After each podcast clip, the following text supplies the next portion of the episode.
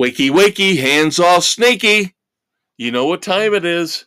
It's your Saturday morning hangover cure, Sports Frenzy 2.0, the weekend edition. Get that coffee maker going. Start firing up those eggs and bacon or sausage. Need the grease. Need to get that into your system to flush out all the toxins with other toxins. That's right. Get the toast going. Absorb Yes. the leftover alcohol that's in there. Yes, the stomach acid, all the nasty stuff. And while all that's going, pop a couple aspirin and a glass of cold water. and then you start listen rehydrating yourself. and you listen to us because we're here to guide you through to let you know what you should do for the rest of your weekend what to listen to what to watch what to read and what to avoid.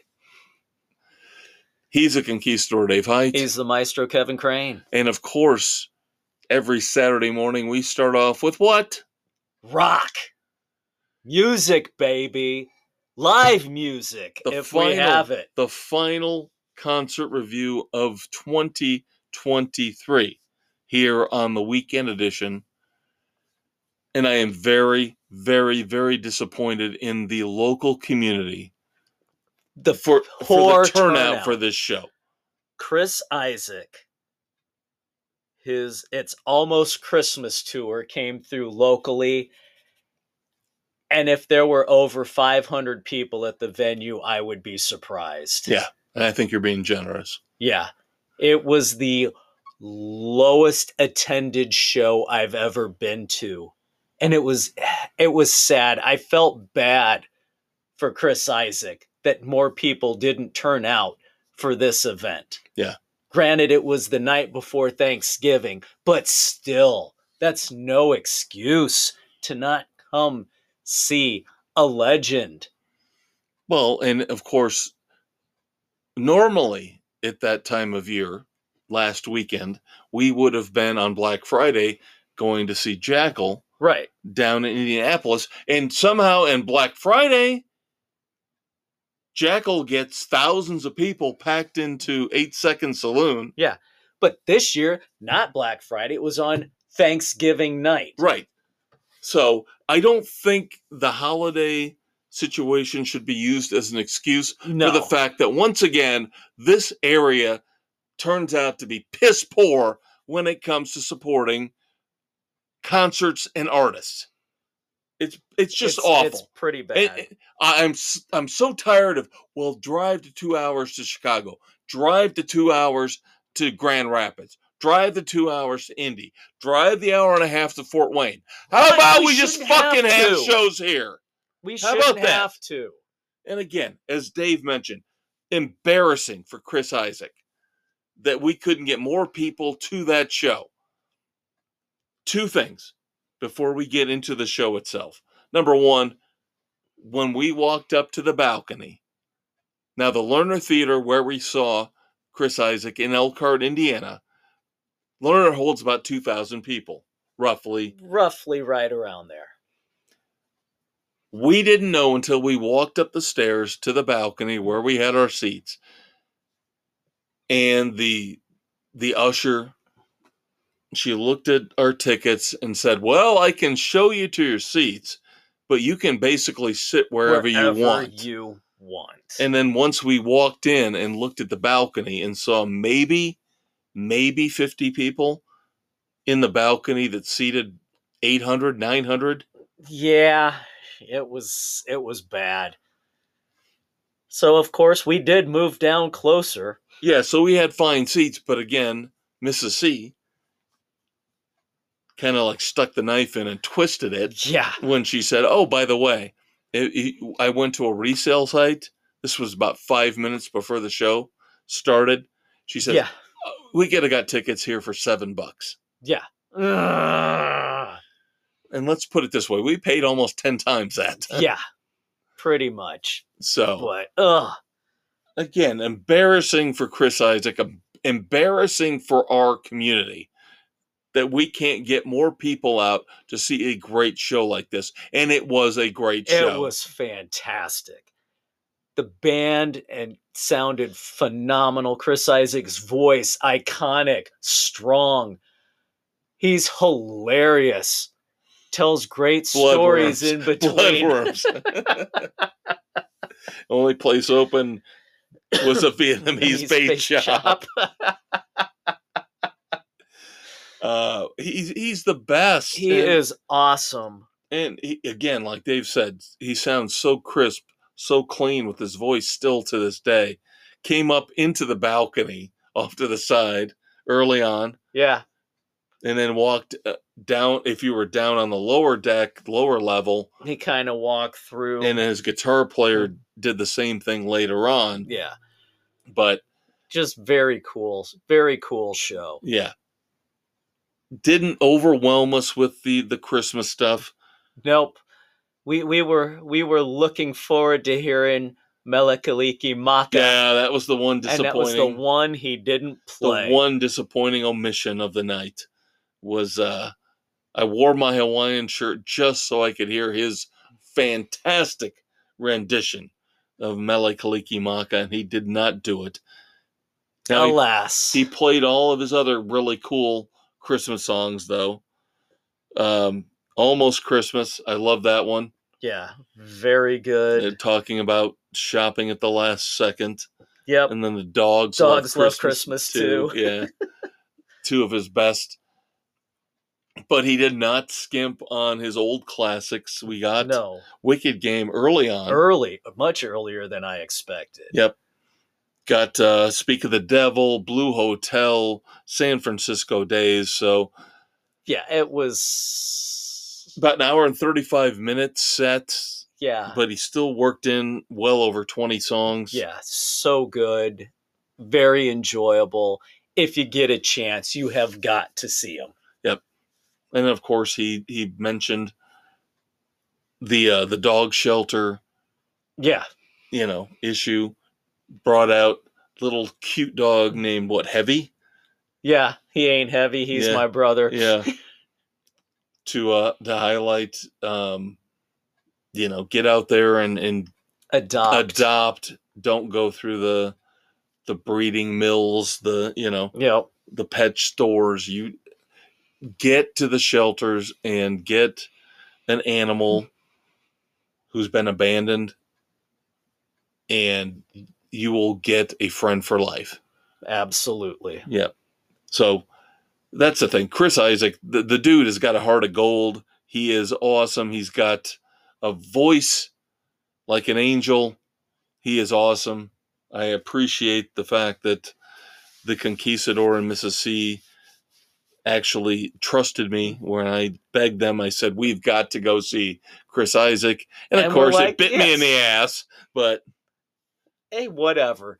It was a great show. He'd been on the list of singers that I've wanted to see. Yep. Opportunity happened, and it was a great show. Unfortunately, not enough people partook. Yep. Yeah so uh, i would give it three and a half frenzies Easily, yes. Yeah, it was a, a It was great, solid. great show. A good time. Yeah, and again, they could have pulled a cheap trick on us. Of course, Dave and I are very bitter about the times we've seen bands Where- who have who have saw have, have come out, they've seen the crowd, looked at what they were getting, and they said, "We're going to cut the, the set short, and we're getting out of here." yeah. That's why we call it a cheap trick. Yeah. Is because Cheap Trick did that to us in Merrillville at the Star Plaza Theater. Yeah. We didn't even get an hour and 15 out of them. Right. Right. So give kudos to Chris Isaak going over an hour and a half. Yep. He didn't have to. Still put on his full show. Yeah. But the, the crowd was very much into Yes, it. the people that were there were very appreciative. Yeah. Very appreciative. Yes. And I will give you guys again credit. You guys were right there front and center. I heard you every time. You could jump in and applaud. And Oh, yeah. Because you had to make up for the lack you need of to those the lack of crowd who was there had to really show their appreciation that he's still coming out and performing. I will remember. I'm kind of thinking of a past show you and I saw. Now, this show was almost sold out.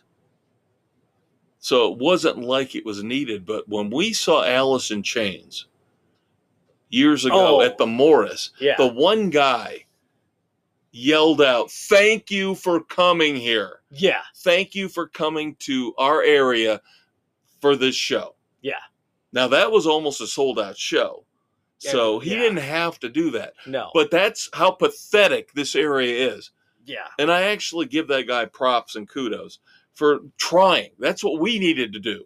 Yeah. And that's what we tried to do for Chris Isaak is like, dude, don't judge the rest of this society here in this area based on these idiots who didn't turn out. Yeah. We care about Those rock who are here showed him the love. Yes. And again, just ugh, pisses It's me frustrating. off. Pisses me off beyond belief. But again, a great, great show. As Dave said, go out, see Chris Isaak. He is awesome. You will not be disappointed. Funny, great songs. You'll probably know more songs than you think you do. Yeah. You will. Yep. All right. Album review time. A complete 180. Yes. Dare we say a pivot? we go from the smooth, dulcet Elvis, Roy Orbison like tones of Chris Isaak to to to the screaming Banshee. He's like a banshee, The banshee. but we love him. yeah, Jesse James Dupree solo al- album, Breathing Fire. Special guest Brian Johnson on a couple of songs. Yep. Yep. So 10 songs, little over 38 minutes. You're not going to have a Grammy award winning song from Jesse. It's it's a fact. You're going to have fun with it though. Yep.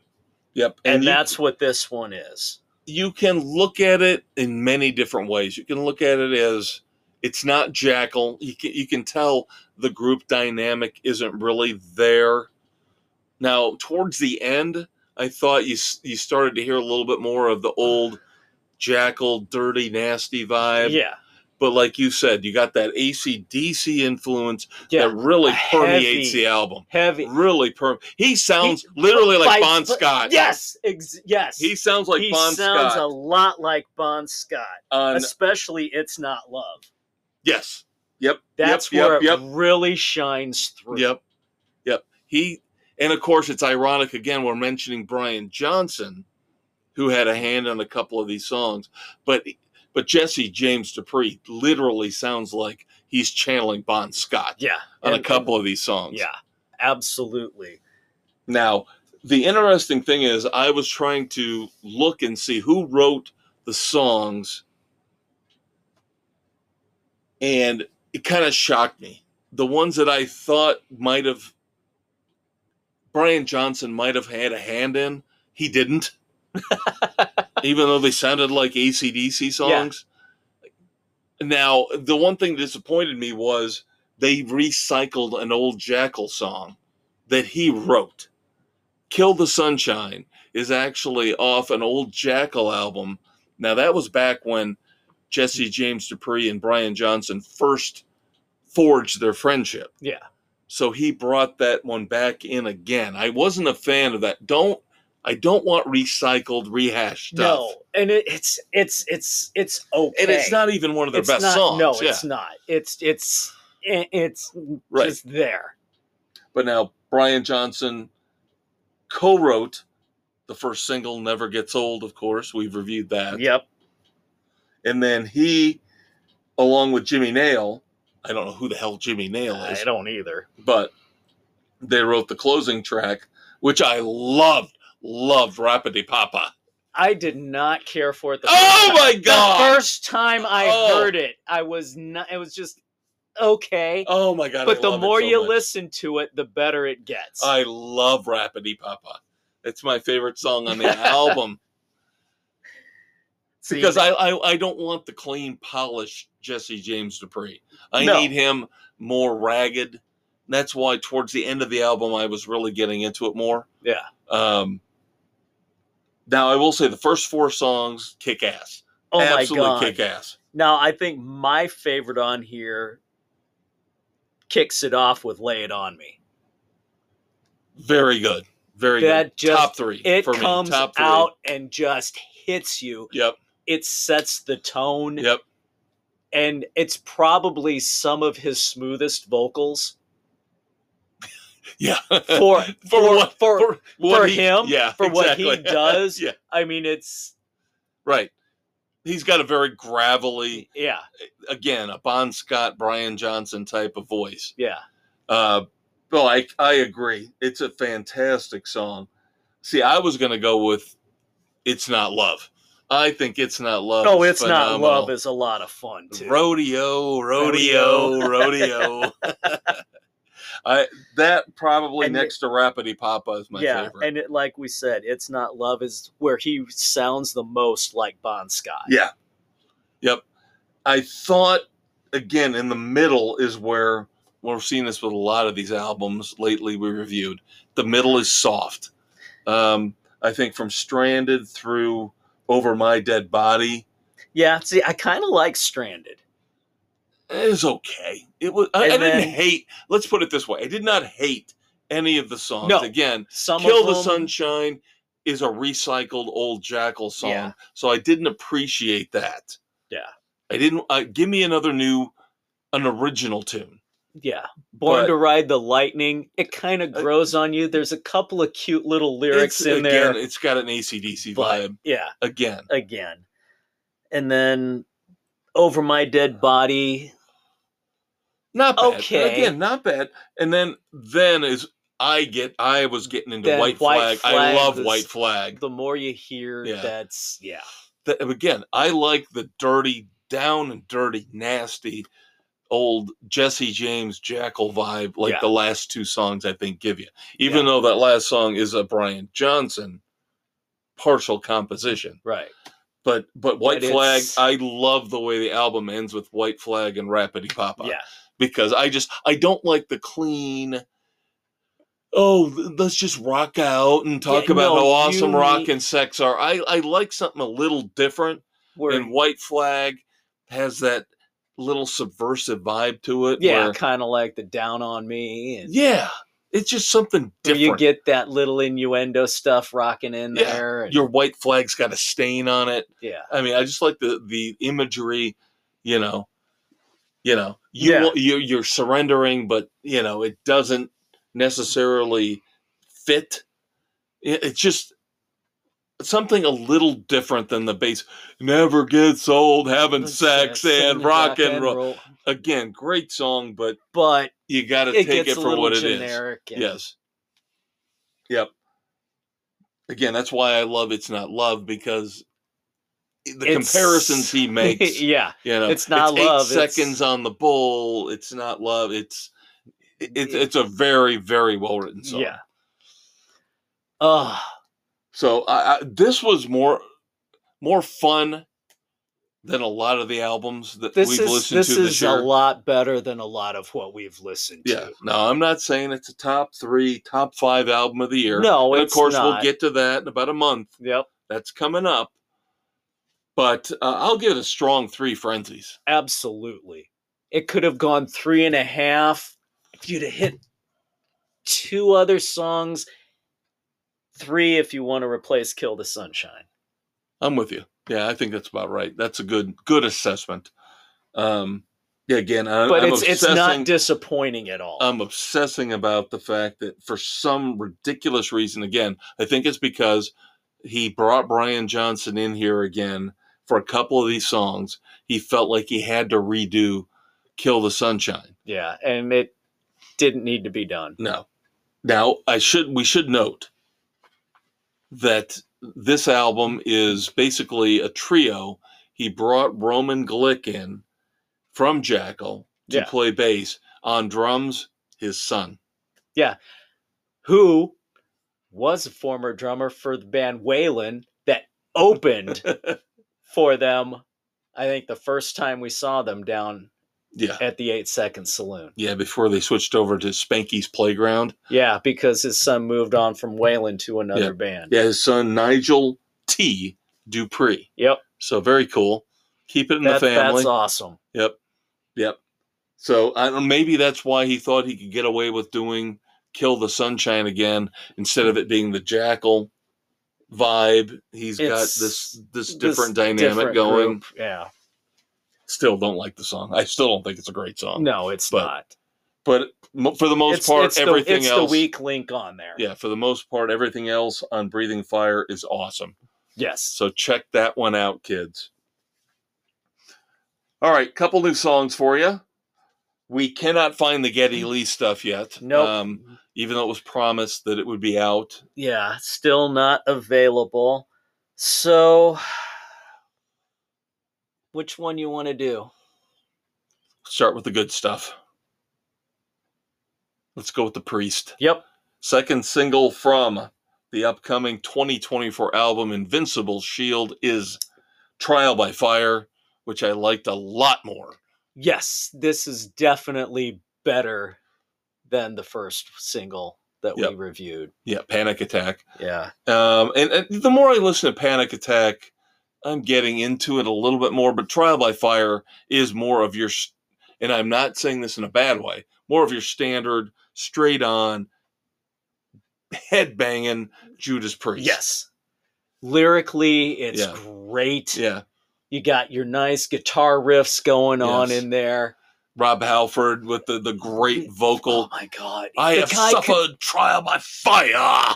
still It- it- sounds good. Yes, it's amazing how good he sounds. and of course, in May of 2024, we will have our review of Judas Priest and the Invincible Shield Yep. tour. We are taking the my boys to see them for the third time. Yep. So I'm, I'm encouraged Yes. by the first two songs so far. Sounds like pretty pretty solid. I don't want to say run of the mill, but no Dependable solid, Judas dependable. Priest. Yeah. yes, I will give Trial by Fire again a solid three frenzies. Yes. Absolutely. Um, I don't know if I can even go close to that with the latest from David Lee Roth, though. High fashion girl. Yeah, Yeah, it's I couldn't get be- into it. I no, could it not was, get into it. No, it was. I don't know what it was supposed to be. It's an acoustic. It's just It's an acoustic mess. Is Yeah. what it is. yeah. I don't know if There's- he thinks he's There's no clever. cohesion to it. It's not all. catchy.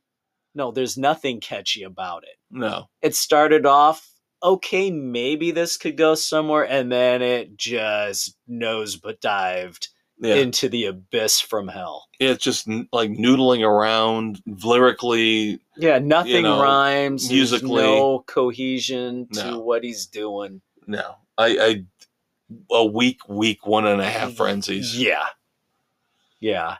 Avoid high fashion girl.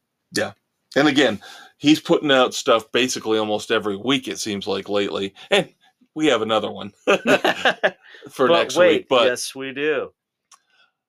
But um again, it would be nice to see him put out the album with all this stuff. Yeah, just so we could listen on, to it Dave. in its full, you know, see the sequence of songs, see how he would put it together. yeah, is maybe things would make more sense. Yeah.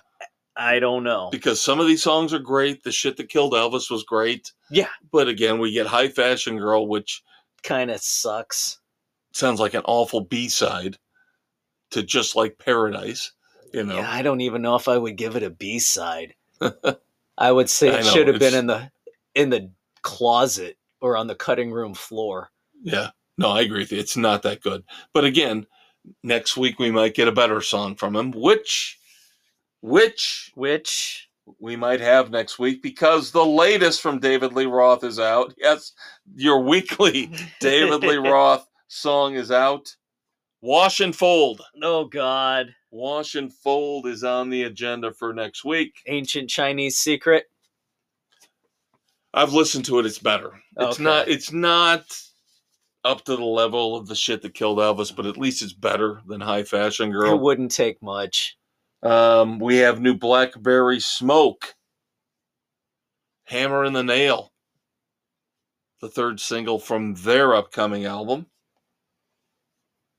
We have new Ace Frehley.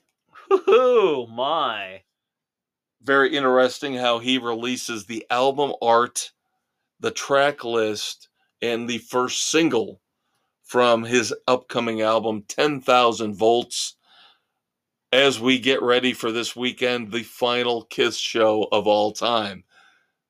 And of course, Hmm. Ace drops all this just a few days before, I'm sure bitterly trying to distract people Yeah. from that because he said there's no way in hell he will show up for the final show. And there you go. Terrible, awful egos, Yeah. the bitterness involved, just Crazy. So what is the song? 10,000 oh, volts. 10,000 volts. Okay. Yes, 10,000 volts. Now, for an album review next week, we might want to split, and I have an idea. It's up to you. I will put it in the Conquistador's court. All right. What are our options? All right, I am going to review the new Peter Gabriel album, I.O. If you would prefer, now I would still at some point like to listen to and review the album, but if you would prefer to stay away from Peter Gabriel, I am not a Peter Gabriel fan in any then way. why shape, don't you form. go ahead and review the new Struts album? I could do that. Now, again, I want to listen Well, to it at some point and review it, we but could we could hold off on the struts. do you have another one? I will find something. You sure? I will find something. I don't want to throw you under the bus. If but I I've can just find been- something, I've been looking forward fine. to this Peter Gabriel album for a long time. And again, I know it's not your cup of tea. Yep. I will. I will see if I can find something. Okay, if you can't though, go ahead and review the Struts because uh, I have a little bit of a, a schedule for us because we got Dirty Honey, Right. which I definitely want to listen to here in the next couple weeks. Got a Christmas album. So I, So- I we can save the struts. I will see if I can come up with something else. There's one okay, or two because I do want to review it. I do. There, there's there's a couple things that have been popping that I want to want to take a listen to a little deeper. That Okay, probably are not going to be in your wheelhouse. There you go. Yes, and that makes perfect sense. And but again, I've been waiting for this Peter Gabriel album all fucking year, as he's been releasing a new song every new moon, Yeah. and now finally the album's coming out, and most of the stuff I've heard I like, but it's mellow, might not be your cup of tea. So None of very few of his songs do I. let's put it this way: you're not getting Sledgehammer, you're not getting Big Time. That's uh, fine. he's- I he's didn't care with- for those. Yeah, this is more introspective, mellow stuff. But I liked it. I really liked a lot of what I heard. So we'll see. See, probably the only song of his that I've liked is Solsbury Hill.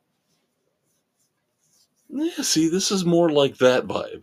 This is more, so, yeah.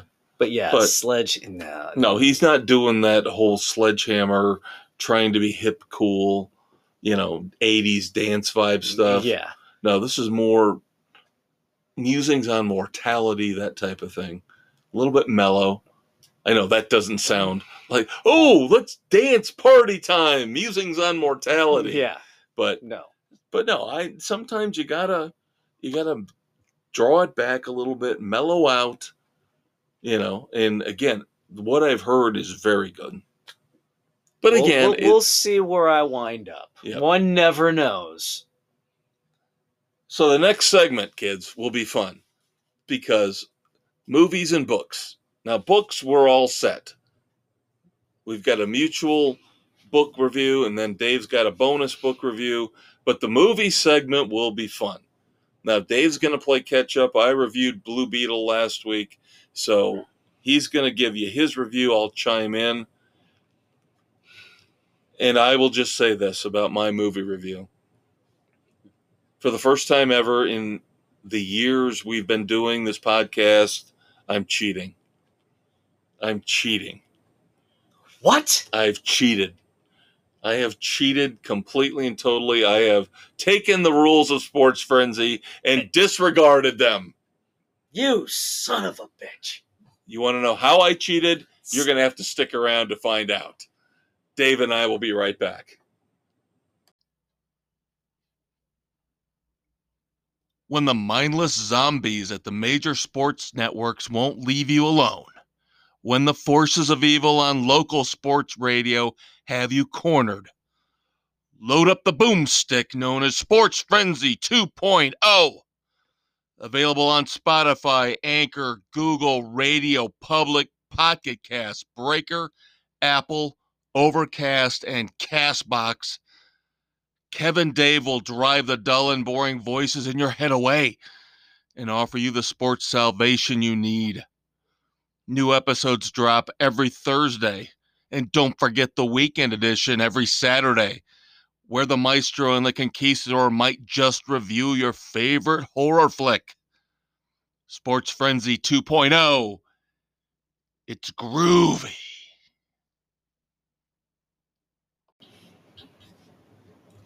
All right, kids. Hopefully, you're starting to feel a little bit better now.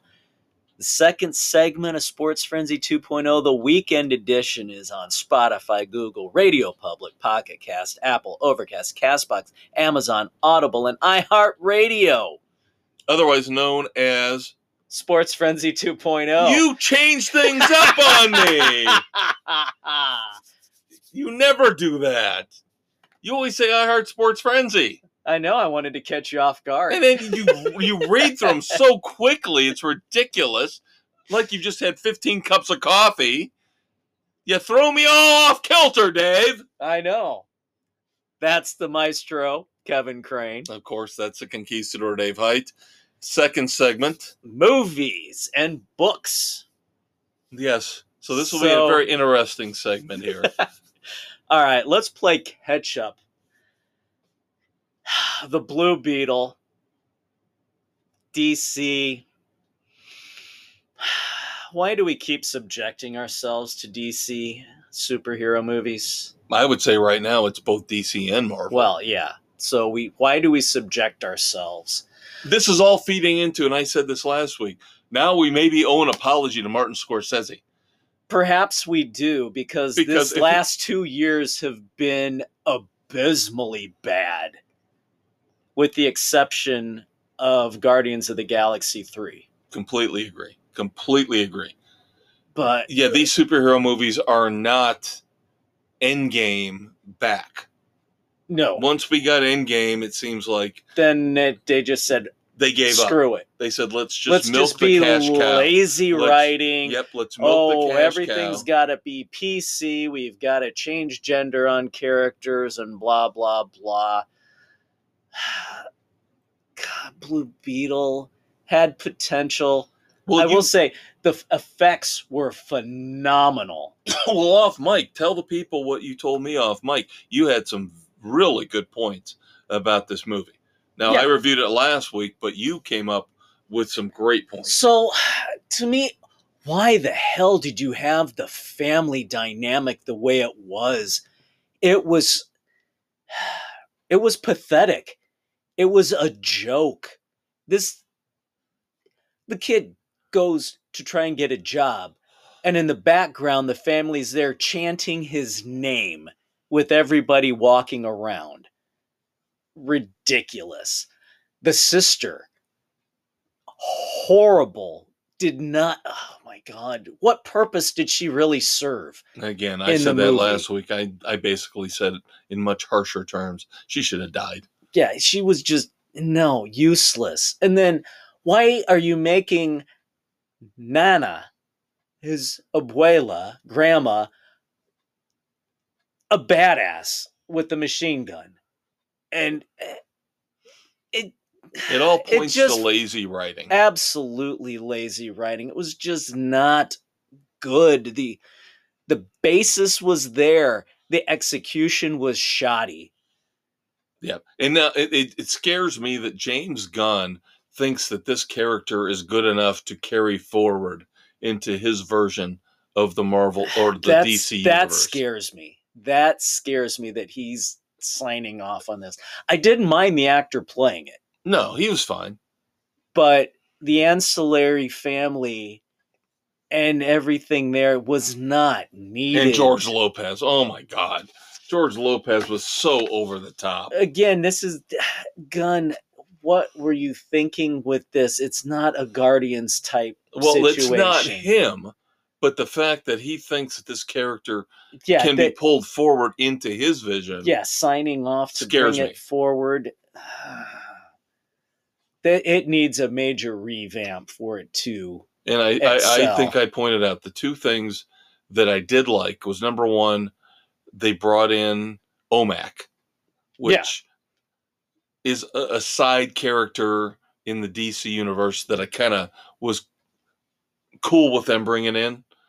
And then at the very, very end, again, you have to stick around Stick into the credits. where they kind of earlier in the movie they explain the old Blue Beetle, Right. which is the Blue Beetle that I know about, and again wasn't a very integral character no. in the DC universe, but at least they took the time to explain.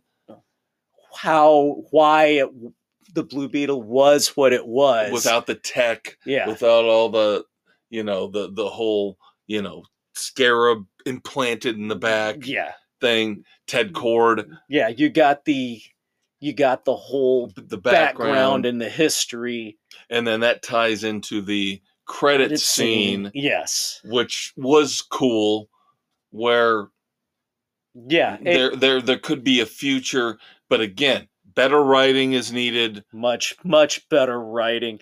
Cut the family. Yeah, cut the family out completely. You don't need it. This this is one where you don't need that type of comic relief. No.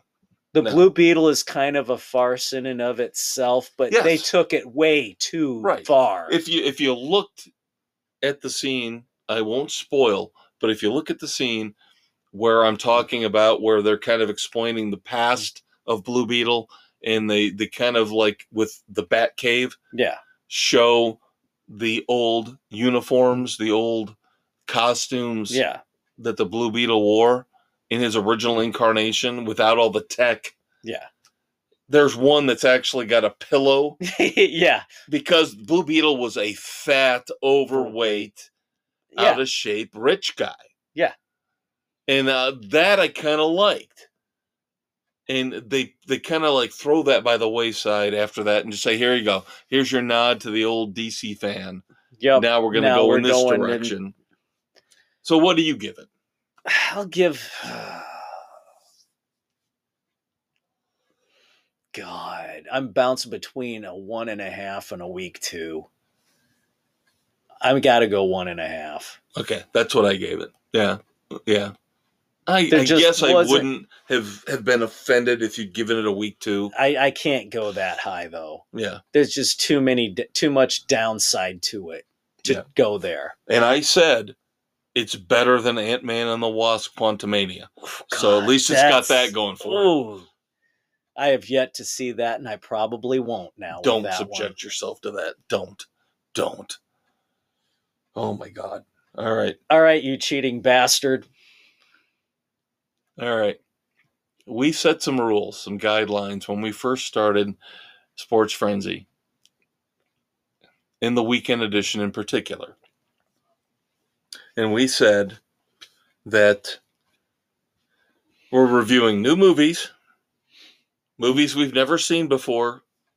And if you watch an old movie, with a special circumstance then you that have there's a a story, story, behind it. Yes. I watched a fucking movie just because I wanted to. and I don't have any story time behind it other than the fact that I just wanted to watch this fucking movie again. well, there you go. I watched The Nice Guys again. oh my god. I had to. I wanted to. God help me, I needed to. And it was glorious it was brilliant again. You had to see it because of watching the trailer for the Fall Guy, didn't you? Well, we had the. It's not story time. I don't think it warrants story time. But on Thanksgiving, we talked about how cool Ryan Gosling has become.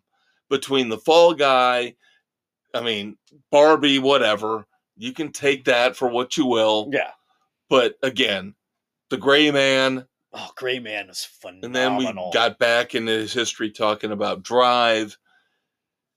I just I got home and I turned on Netflix. I was like, I've got to watch The Nice Guys again. See, we've got story time. But oh my God, if you people haven't, we just reviewed it a couple months ago. Yeah. It if you have not ago. watched The Nice Guys, you have got to. It is an all-time classic. Oh my God, it is still. I can. I've watched it eight times already. Did you fall down the hill? Again, did you fall down again? Yes. The more you watch it, the more great lines come out of it. It's just ridiculous. Don't say anal and stuff. Just say, anal. The cookie jar. You know, John It's- Boy. John like the Waltons. it is just It's lit- brilliantly literally written. along along with Hot Tub Time Machine. Those two movies, The Nice Guys and Hot Tub Time Machine, are what I would call neoclassics. yeah, brilliantly written, And they've actually come out acted. in the last 10 to 15 years. Yeah, they're they're just brilliant throughout. Yes. We all grew up in the age of golden, the golden age of movies, Jaws, Star Wars, Die Hard, all those. But you've got to take these newer movies for what they are. And these two are the two new classics in my eyes. Because I can They watch them they would have over and held over up- and over again. they would have held up late seventies through the eighties yes. Here, easily. What do you think of this ad? I mean, it makes you look Hispanic, but good to see you started drinking again. it's just brilliant. It's just a brilliant, brilliant movie. Ryan Gosling, awesome. Russell, Russell Crowe, Crowe. awesome. so good, Yes. so good. Yep. Uh, I, I can't. I'm sorry. I, I cheated. I cheated, and I'm sorry. But I cheated with the nice guys. wow, that sounds With the bad. best of intentions. yeah, that sounds bad. That sounds bad.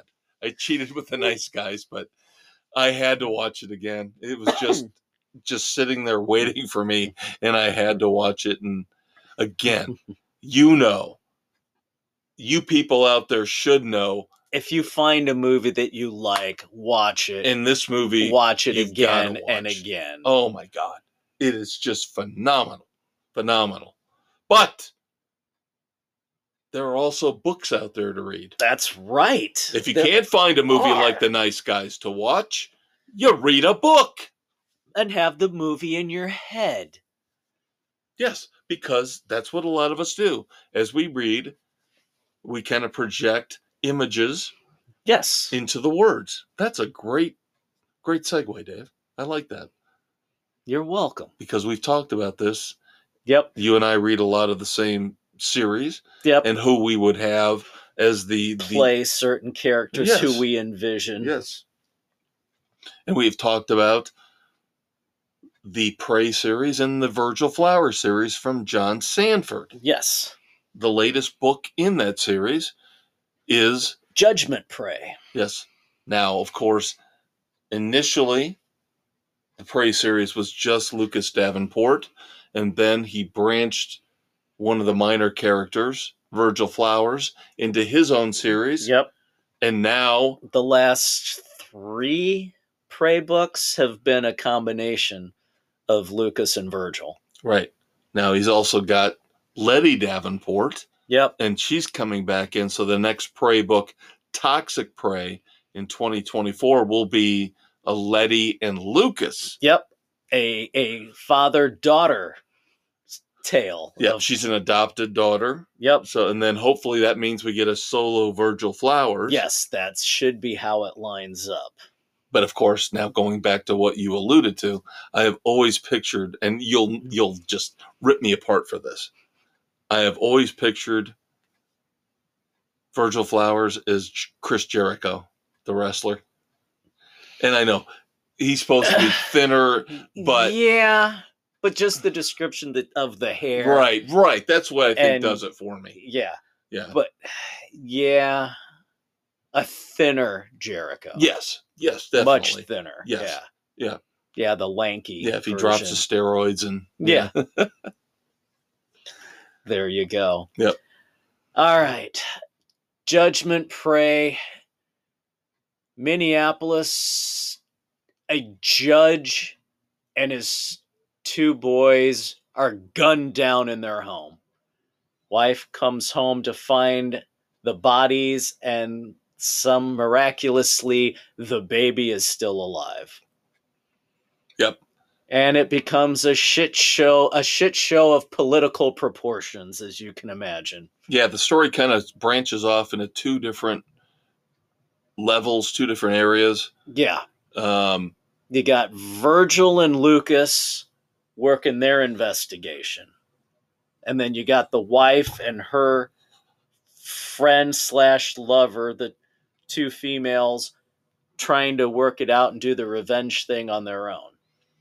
But meanwhile, you have another character introduced early who gets all paranoid and worried about a certain angle, financial angle that Yeah. he's working on. So he takes a turn for the worse Yeah. and creates another sto- storyline that Virgil and Lucas have to explore. Yeah. So you got these three, and then the fourth side, the actual killer and what he's trying to protect. So it's this is this is one of the more complex storylines that Sandford has come up with. Yeah, I, and he does a lot of focus usually the focus is Lucas and Virgil the majority and then the killer that they're trying to track down. This Lucas and Virgil, you feel, are on the periphery with more focus on the women, the finance guy, and then a little bit of the actual killer. yes, completely agree. Um, It's definitely a change. Yeah, it almost pace. almost felt to me like, and with Sandford's Prey novels and with Jonathan Kellerman and his Alex Delaware novels, they remind me of the TV show Law and Order sometimes. where- Sometimes. where it's a procedural. yeah. You feel like, and I'm not saying this in a bad way. I'm just saying that it's so plot heavy, so plot driven that, like you said, very well said, by the way, this particular book, Judgment Prey, the plot and the twists and the turns and the motivations of the bad people, the the the characters, the villains, overwhelms and takes your heroes, Davenport and Flowers, and puts them in the back seat. Yeah. And sometimes it works well, and sometimes it doesn't. I think here it works to a point, There but I, I don't feel this was one of the best of of Sandford's books. It no, wasn't it bad. wasn't. It It, wasn't wasn't, bad bad, at all. No. It, it's still better than most of what you're going to get from anybody. Oh, sure. Yes, absolutely. But yeah, it it it, it fell still off. open ended at the end. it is. It's very open. You don't get a clean conclusion, a clean resolution. no. There's there. It's it's open for a revisit for a couple of these characters. Yes.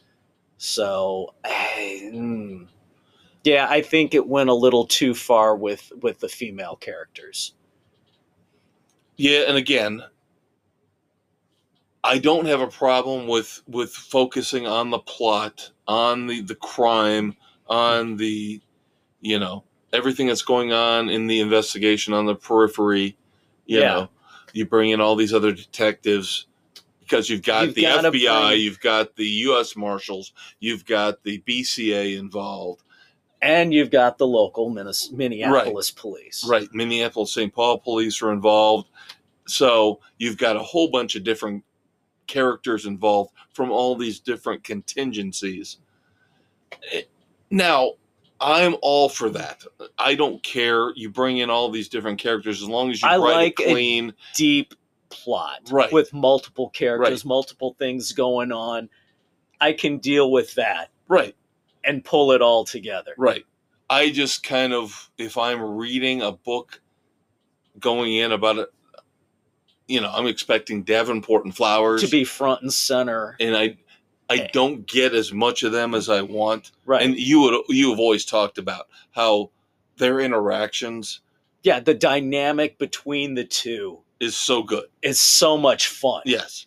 Yes. They are awesome. They they have so many great lines. Sandford does a great job of creating splitting his mind Yeah. and creating those two characters and making them so different. Yet Yeah. you can tell they care about each other. They're- They're, friends, they're but they give each other shit all the time about everything. Yeah, even though their interests are very much the same. Yeah. but they come at it different ways and And so in a way I'm sad to see that the next book will not be Davenport and Flowers again, but again if if he goes and does a Flowers solo, then I'm fine with it. right.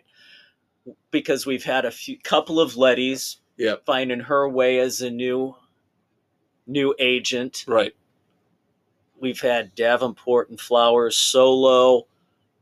Let's do Flowers solo again. Let's get Letty in, but I do want another straight Davenport solo at some point as well. Yeah, I can see that. Yeah. Harkening back, but the Flowers Davenport together are just so much fun. They do have a great and again kudos beyond belief to john sandford for being able to do that. Yeah. to take two different characters that he's created and interweave them and, and bring them back together. Yeah, with the age difference between the two, the well after and- after establishing them both separately. Yeah, i mean he took flowers from the prey books yeah. and then made him a a star point. on his own. Yeah, let's say a star on his own through how many books? Eight, nine, ten books. Yeah. and, And then, then he brings them back together again, just seamlessly. Yeah. So I, I will give Judgment Prey a solid three frenzies. yep, that's right where I'm at with it. Never a disappointment. No, no, no. And So- I, I missed a, a couple, three, four Prey books in there. Got away from him. But when he brought flowers in, I was like, I'm back in. I'm good. Yeah. All right.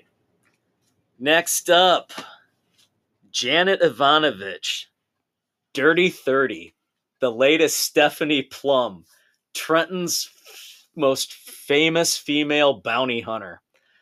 Yes, Stephanie and Lula are back. Good God help the world. this one there's a lot there's not really any laugh out loud moments that you get with a lot of the past ones but you're going to find yourself chuckling throughout. And nothing ever goes right for stephanie. Her life is a hot mess. She's got her boyfriend who's a trenton detect police detective and who could be her boyfriend, Ranger, the former bounty hunter who now runs a security service, always there to help her, providing her with cars when hers get blown up. so there, she's trying to find the bail skip from a robbery of a jewelry store. And the jewelry store owner also hires her to find his former security guard. Mass chaos ensues, lots of double crosses, plot twists. People aren't who you think they are. And of course, Stephanie, her way, stumble, bumbles, and flops her way through. And after years of, nope, Ranger doesn't want to marry her, Morelli, her boyfriend, doesn't want to get married. Lo and behold, now everybody wants to get married. Who will she pick? We'll have to wait for 31, whatever the hell Evanovich is going to call it. so they're fun reads. They're it doesn't take a brain surgeon, but they're fun and enjoyable. It's a three. It's it's one of the better tales. So there you go. I always find it interesting. Again, we've talked about this in the past with with a lot of the books, the series that we read. Especially, we mentioned Jonathan Kellerman Yeah. and Alex Delaware, and how there's never been any kind of an Alex Delaware movie or TV series. They failed the one time. I guess you would call it a failure. Yeah, when one they for the money. with uh, Katherine for- Heigl, Yeah, you know, did not do nearly as well considering the massive audience that these books have. yeah, men and women alike. Yeah. They're they are fun, lighthearted reads. Now you you probably you've read all of them. Oh yeah. Who would you picture being a good Stephanie Plum? Obviously, people didn't resonate with Katherine Heigl. No, she had the look for it, but not the personality. Who could? Sandra Bullock would have been good. See, I was going to say that's what I've heard. Sandra I've heard- Bullock would have been perfect. I've heard a lot of people say Sandra Bullock would have been good. Yeah. Yeah. Because she's got that quirkiness to her. Yeah, she would have nailed this big time. Yep. And again, you and I have talked about, of course, in two weeks, roughly, we get the second season of Reacher, Lee Child's iconic character, and we think they finally got it right Yeah. with Alan Ritchson as Jack Reacher, as opposed to the diminutive Tom Cruise. Tom Cruise.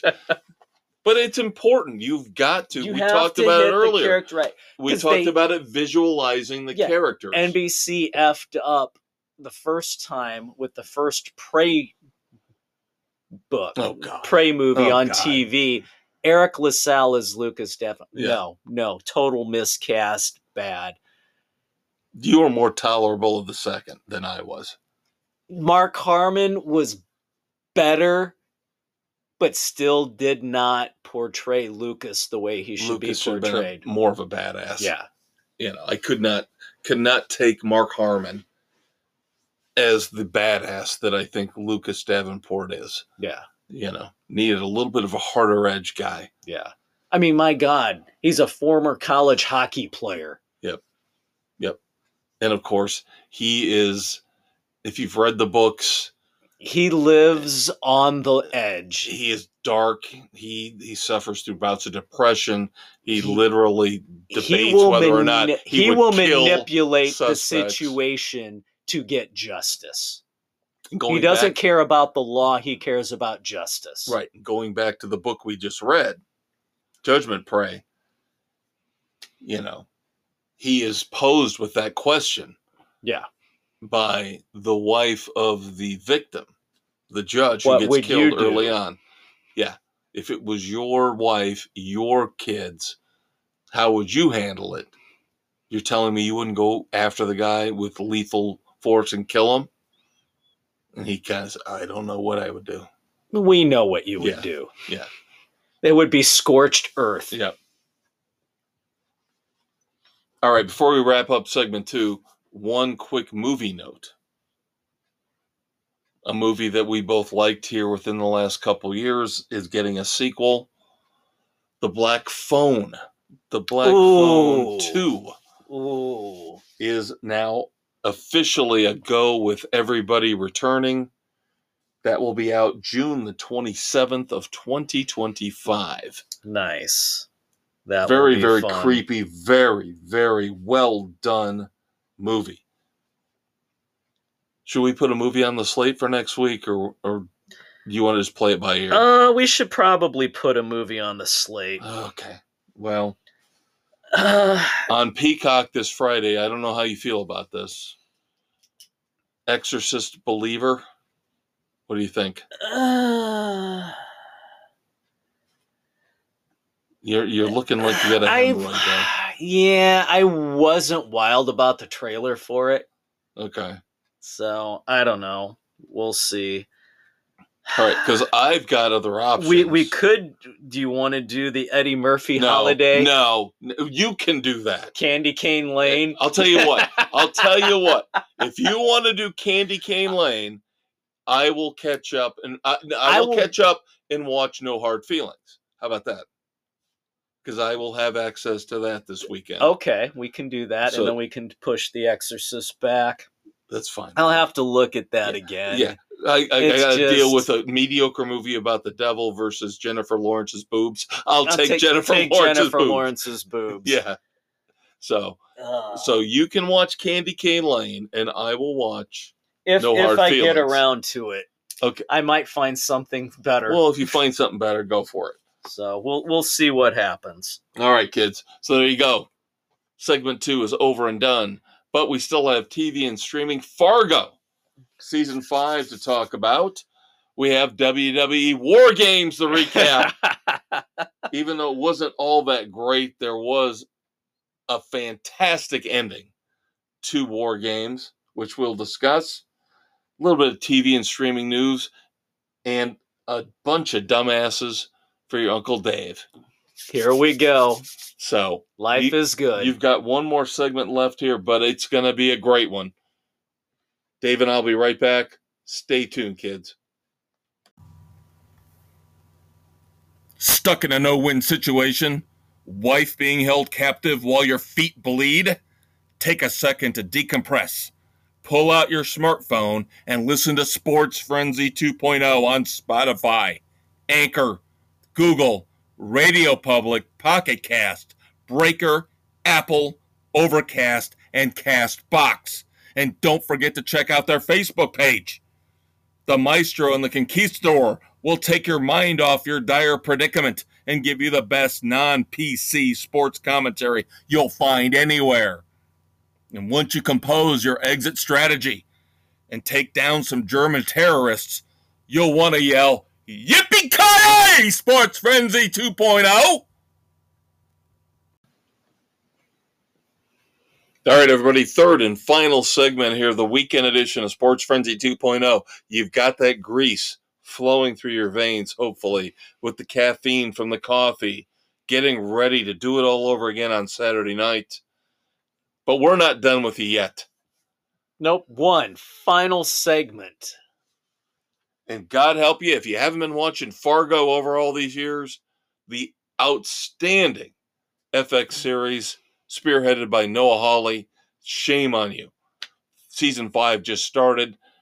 Two episodes in now. The tricky thing is with it dropping on Tuesday nights and us taping on Wednesday nights. Makes it a little tough. Yeah, we're gonna kind of be a week behind here. Yeah. So even though they're three episodes out, we're through the first two. Wow. And of course, everything you most of the time it takes place Minnesota, North Dakota, up there in those areas where they kind of talk like this, don't you know? Minnesota nice. Minnesota nice. Yeah. So, lo- quirky characters once again. Yeah, Juno Temple. Oh my God, she's un- unbelievable uh, as the lead character in this. She's unbelievable.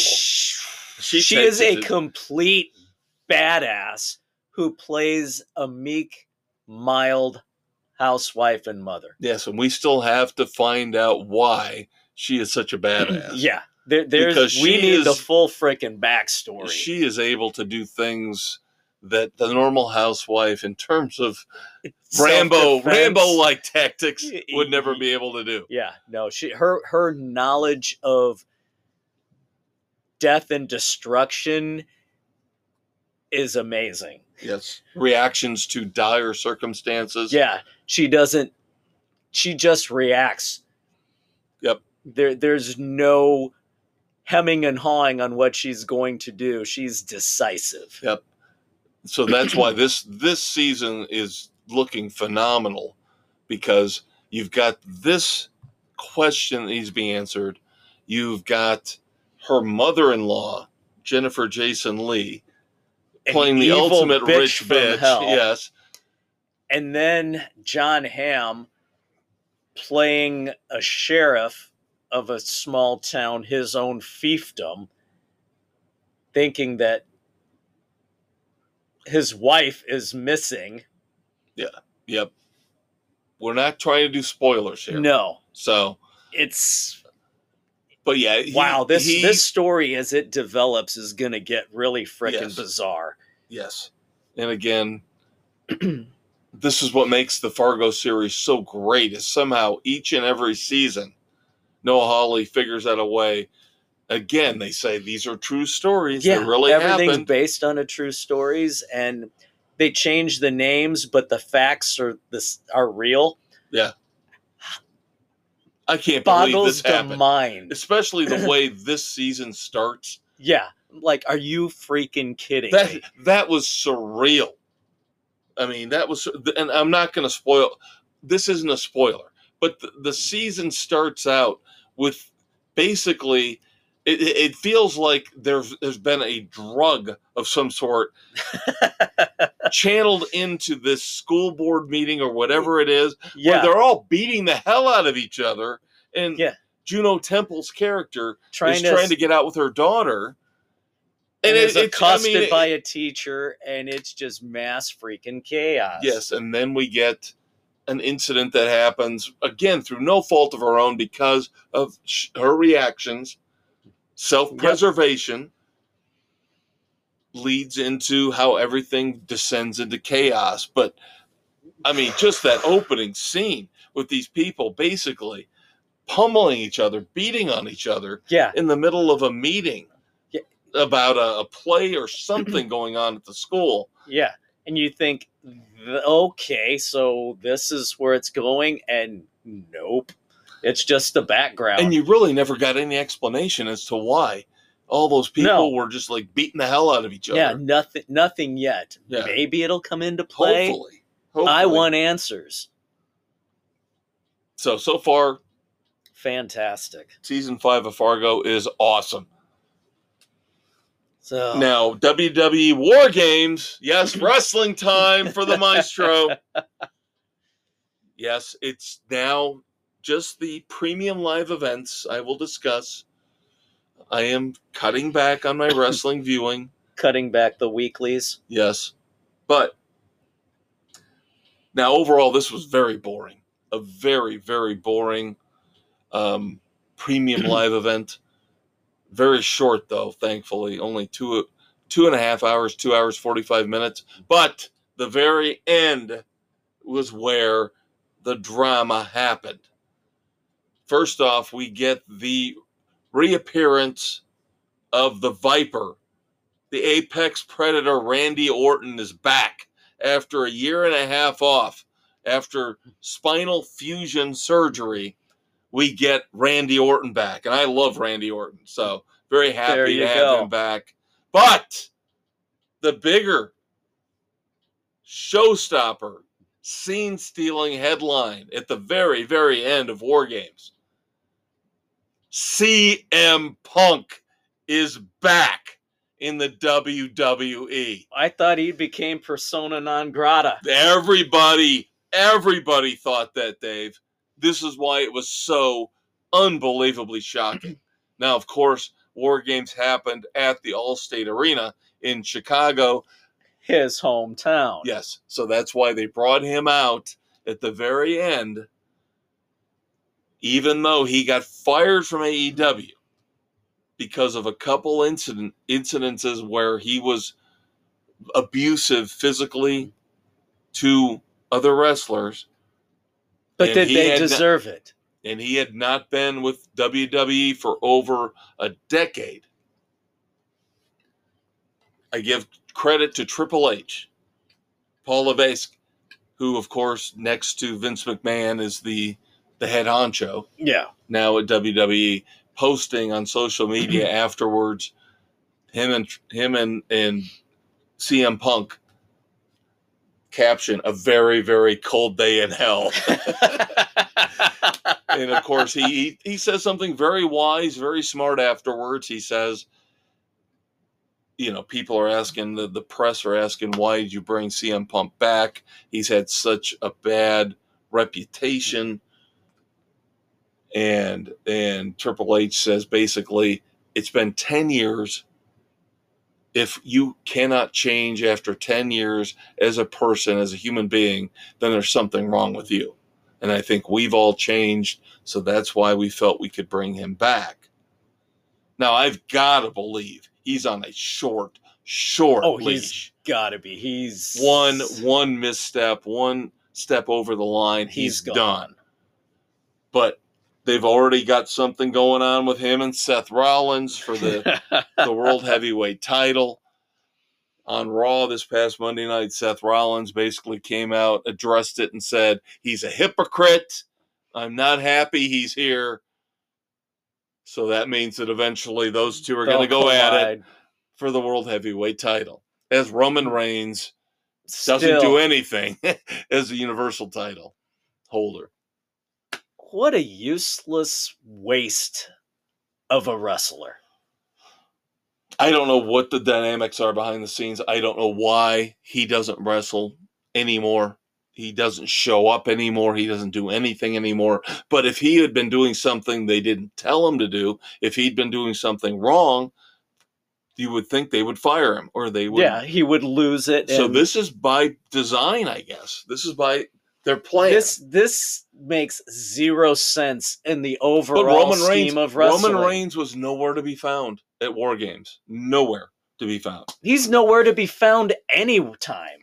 He wrestles like every three months now. He should be wrestling weekly. Well, and the thing is, if this wasn't fiction, if this was actual, real, you know, people cared. Ab- I mean, he's just tacking on to his record of having that belt. But it doesn't make any difference the length of time Bruno Sammartino there's no- wrestled every fucking week. yeah, well, everybody used to wrestle every week. Yeah. The title was always on the line. Literally, Roman Reigns has wrestled for the title. I would, I would say once in the past five months. That's ridiculous.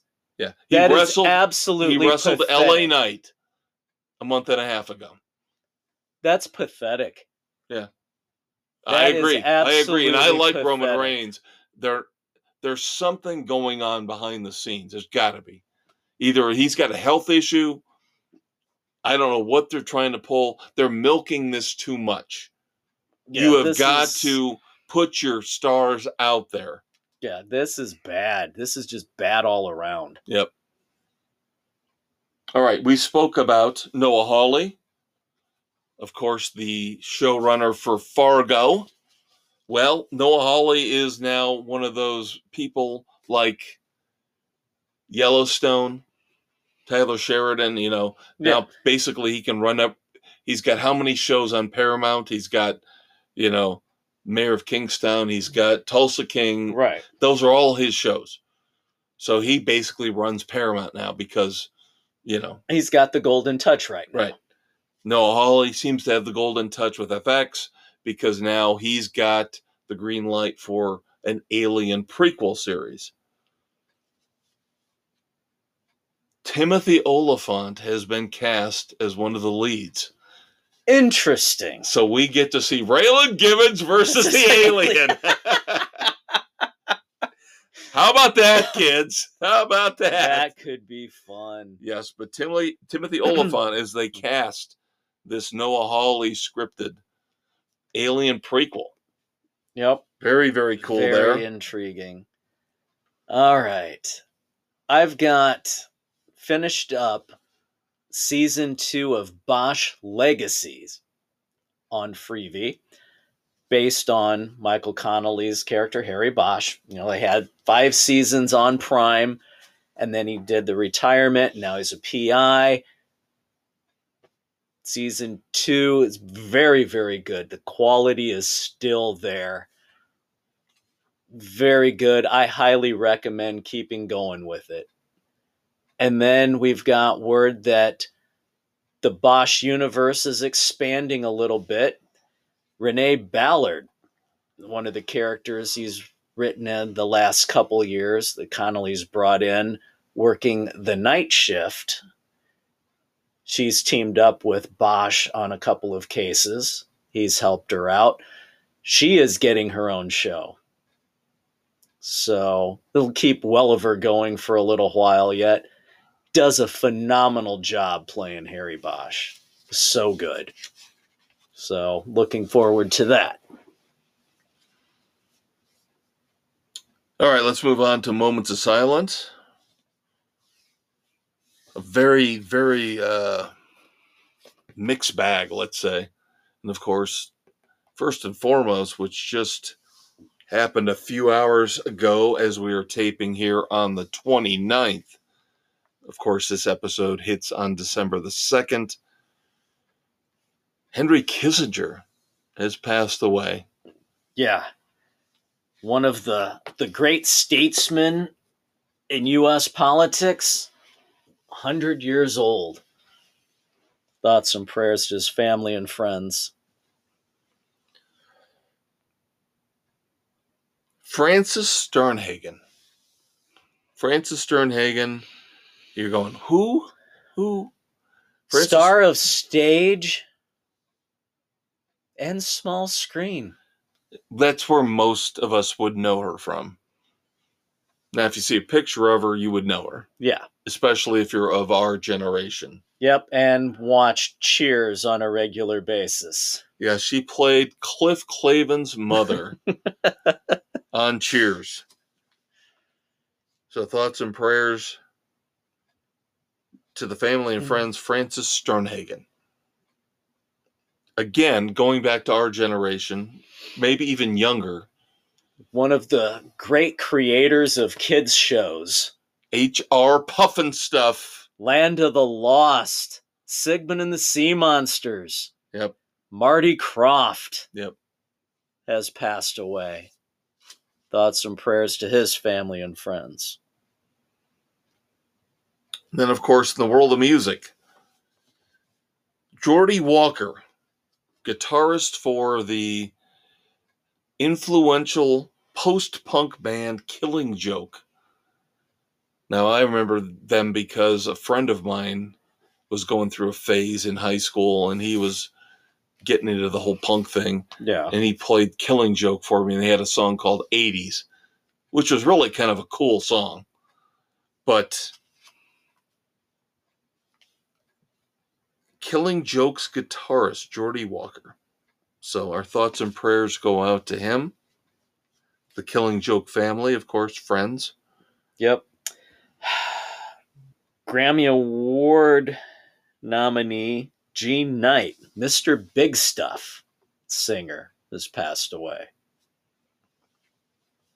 Thoughts and prayers to her family and friends.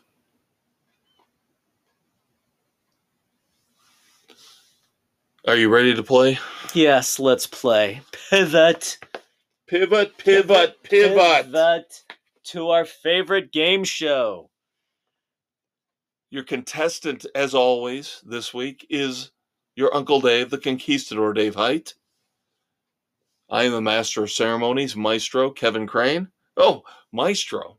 That might come up later. Hmm. Foreshadowing, kids. we have four four contestants this week four people for your uncle dave to judge. Are they dumbasses or are they not? So let's get into it. Let's start off really easy. Let's start off Softball. easy. Tiffany haddish of course has had a nice little run here recently become famous had some decently popular movies. Problem is, she has got a drinking problem, a big time drinking problem. Tiffany Haddish here over Thanksgiving got her second DUI arrest in two years. Both times found asleep behind the wheel. That's bad. That's really bad. Now she finally says, I'm going to get some help.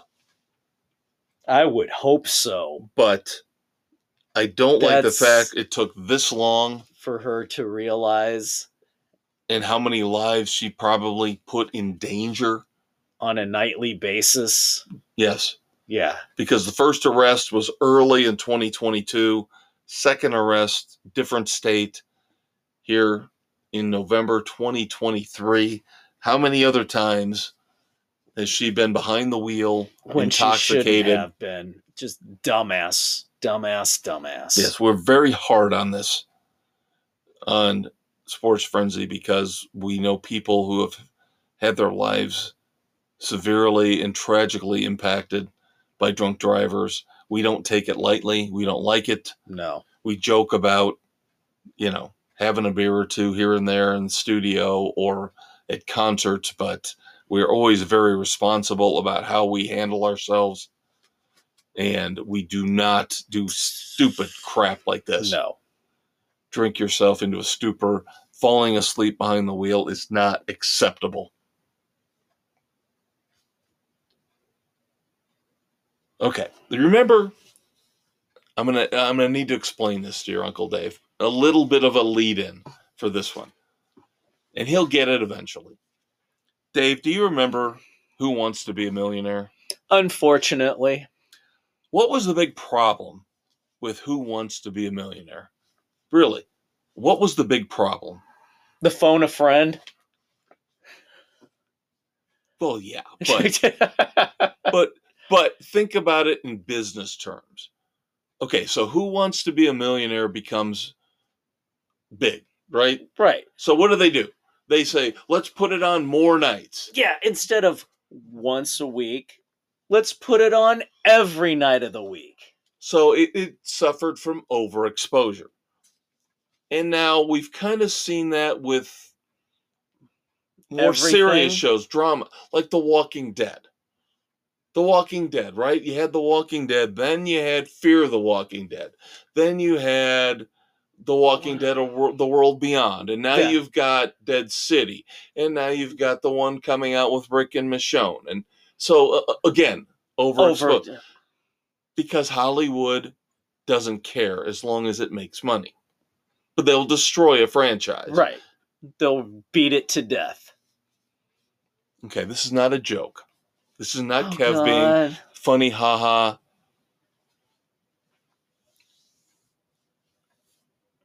In the works, written by the man who wrote Blue Beetle, The Boys, Mexico, is in the works. Oh God. No. No. I'm not joking. No, no, no, no, no. Yes. A spin-off of The Boys called The Boys Mexico is in the works at Why? Amazon with the writer of Blue Beetle. God. Because again, it's pandering to a certain Demographic. yes. God.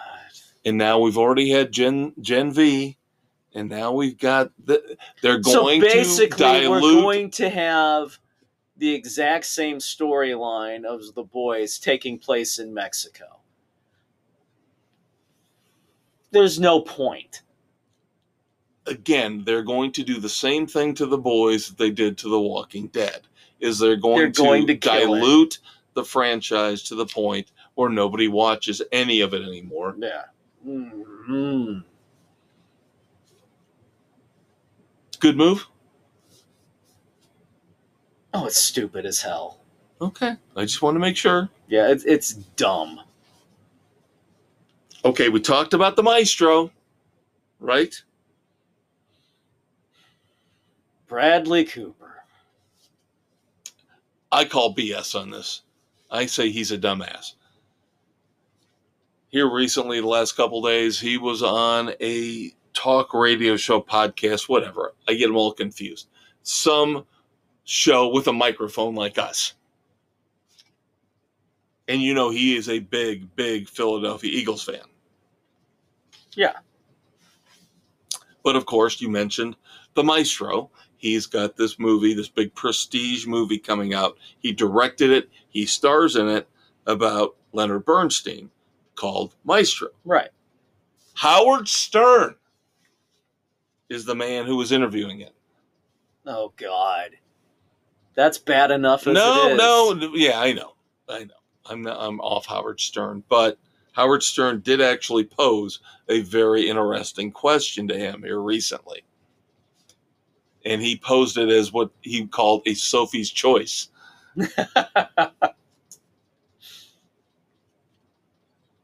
Bradley Cooper, you can win Best Actor and Best Director for Maestro. And your co star, Carey Mulligan, wins Best Actress. Or the Eagles win the Super Bowl. What do you choose? He says, Eagles win the Super Bowl. I call bullshit. I call bullshit. I call bullshit. This isn't like the Cubs. You know, if you'd ask a Cubs fan, like a Yeah. Bill Murray or an Eddie Vedder back in 2012, Would you want this award or would you want them? they might have taken the Cubs because the Cubs hadn't won in 100 years. right. The Eagles just won. Not that long ago. Right. Yeah. He's not turning down a Best Actor Oscar No, and a Best you're not Director gonna Oscar. Turn down an Oscar. No, I call bullshit. He's a dumbass. Thank you. Thank you. Again, it might be different If they've if never they hadn't won, won. But again, this is not a Boston Red Sox, Chicago Cubs, Detroit Lions type of, of White streak. Sox, where Right. they haven't won in Right. almost a hundred years or Right. over a hundred years. Right. Or, Yeah, the Eagles just won with Nick Foles. Yeah. Right? The Philly special. yeah. He- okay, don't get greedy, asshole. Take the Oscar and walk away. Just walk away. All right, finally. This is this is typical of our society, our business thinking in this day and age. Last weekend was what, Dave? Last weekend was what? Black Friday. Black Friday and all the bullshit. Cyber and Monday Cyber Monday and, Giving yeah, Tuesday and Right, right. So shopping, shopping, shopping. Now I, I've already told you off mic that I didn't think there were a lot of good deals. You know, I usually wait from July on till Thanksgiving to try to buy my movies, and you know, nothing, nothing out there this year. No good deals at all. I spent thirty bucks as compared to two hundred, like I would normally. Well, but let me ask you this. Wouldn't you want to, if you were selling movies, if you were a company that had a huge monster hit movie you that came out right there. before that came out right before Thanksgiving and Black Friday and Cyber Monday. You would you would want to be prepared for that, right? You would want to be ready to sell as many copies yeah, as possible. You want to have a huge inventory to make sure the demand was met. And uh, is Oppenheimer not a big movie? Oppenheimer was a huge movie. Universal Studios failed to produce enough 4K and Blu-ray discs to get through Cyber Monday. That is absolutely pathetic. They What- had to issue an apology to the retail outlets, Amazon. What dumbass was in charge of the production that should be fired?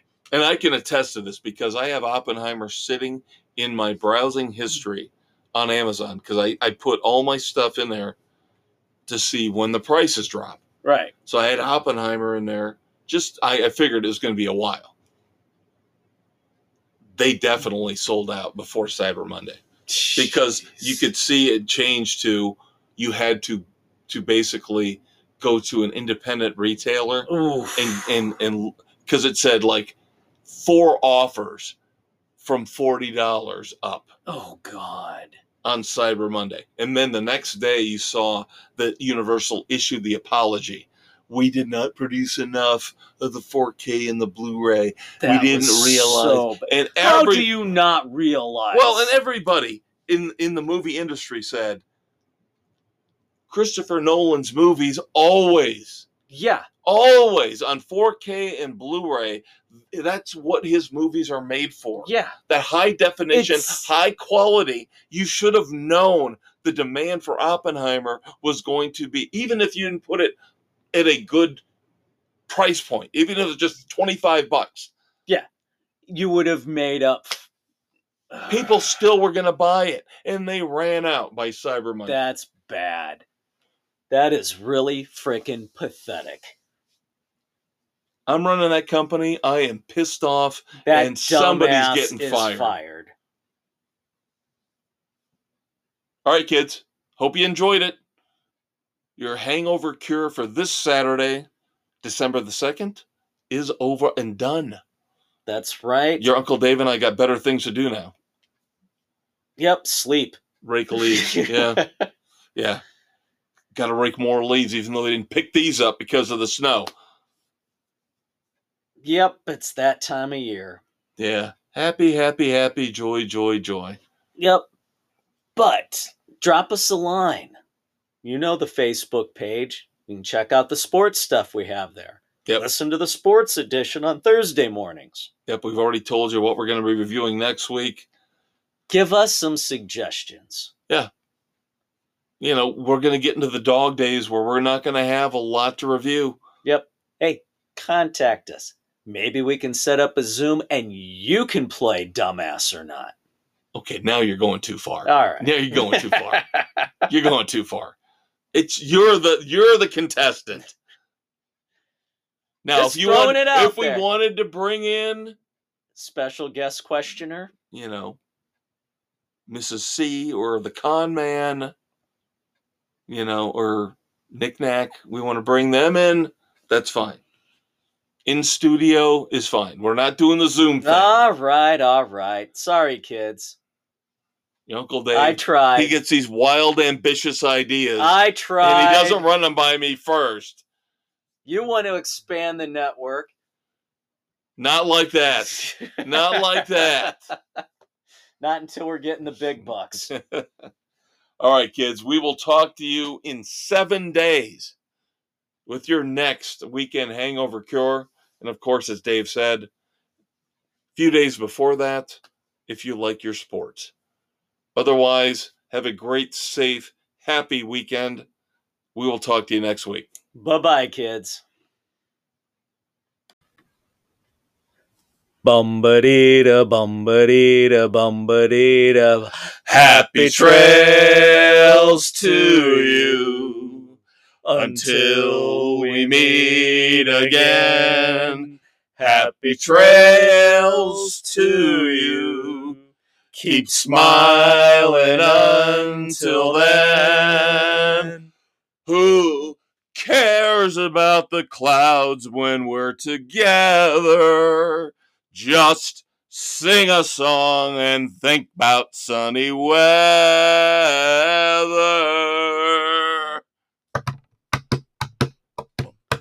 Happy trails to you until we meet again.